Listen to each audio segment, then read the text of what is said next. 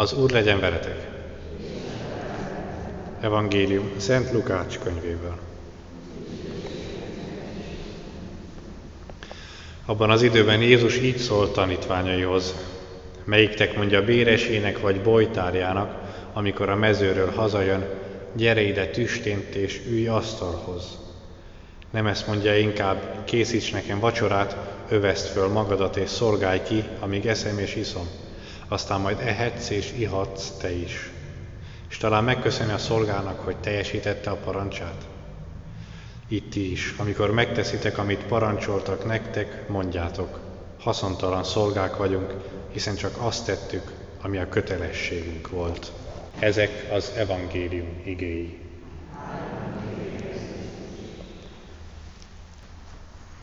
Jézus korában a farizeusok között különösen is erős volt ez a kérdés, hogy mit kell tenni ahhoz, hogy üdvözüljünk, vagy mit kell tenni ahhoz, hogy igaz emberré váljunk. És azért ma is gondolom, hogy sokakban fölmerül, vagy sokakat foglalkoztat ez, vagy sokakban megvan a, talán nem azért nem kényszer, de ez a késztetés, hogy én nekem valamit kell tennem azért, hogy üdvözüljek, vagy azért, hogy boldog legyek, vagy És Jézus ezt a logikát igyekszik azért időről időre, hát legalább csak megkérdőjelezni, de majdnem, hogy megcáfolni. Az, hogy az üdvösségre eljussak, az, hogy boldog legyek, az nem azon múlik, hogy én mit teszek, az nem azon múlik, hogy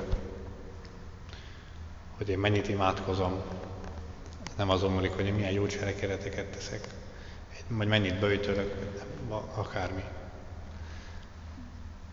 Hogyha megtesszük mindazt, amit parancsolnak nekünk, hogyha minden kötelességünket is teljesítjük, akkor még mindig nem tettünk többet, mint amennyit parancsoltak nekünk, mert annál többet nem lehet tenni, hogy az Istennek megengedem, hogy szeressen engem.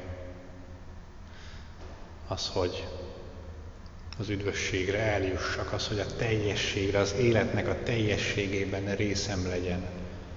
Nem azon múlik, hogy én mit teszek, vagy mennyire szeretek, hanem azon, hogy az Isten mennyire szeret engem.